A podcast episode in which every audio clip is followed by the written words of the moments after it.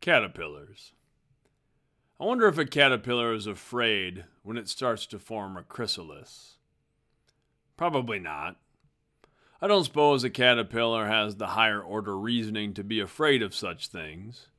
But if it did, I imagine its metamorphosis would be terrifying.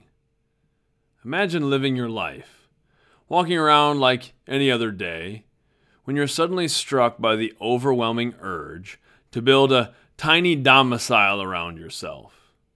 You build your little hut, settle in, and things start changing. You start sprouting wings.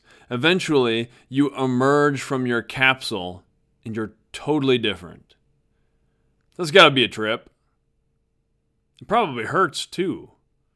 That much change can't be easy. A caterpillar probably doesn't experience the fear or the pain the same way a person might but I try to relate. In some ways, I can. Change is hard, it's scary. The unknown is a dark and mysterious place. Sometimes we have to build a chrysalis around ourselves when we want to change. We have to close ourselves off a bit, shut out distractions, and quiet the noise. The world is a busy, messy place. Sometimes we need a little time, a little distance, a little space. We have to focus on ourselves a bit. That's when change can happen. Of course, real change is often painful. That's why we avoid it. I don't know if growing wings really hurts the caterpillar, but people usually don't change without a little hardship. We adapt to pressure we grow through pain. We change because we hurt, and we hurt because we change. There's something in each of us that wants to be comfortable, a part of us that clings to the safety of what we know. But there is another part that yearns for wonder and adventure, a part of us that looks to the sky, a part deep down inside that knows we were meant to fly. We can bring that desire to life too. We just have to be like the caterpillar. We have to trust our instincts.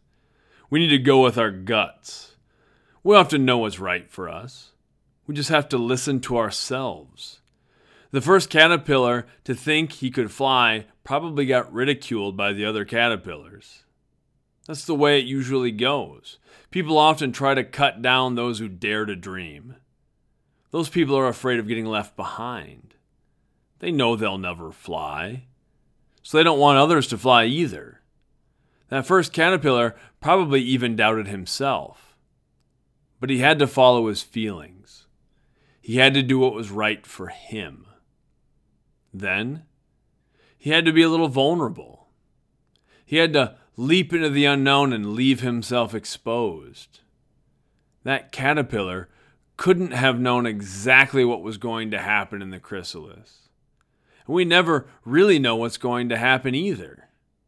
Sometimes we just have to jump in and have faith that what will happen is what should happen. Only then can we hope to break free of our confines and spread our wings. Change is scary it's uncomfortable. It isn't easy, and other people might not understand it. It hurts. But that's the only way to fly.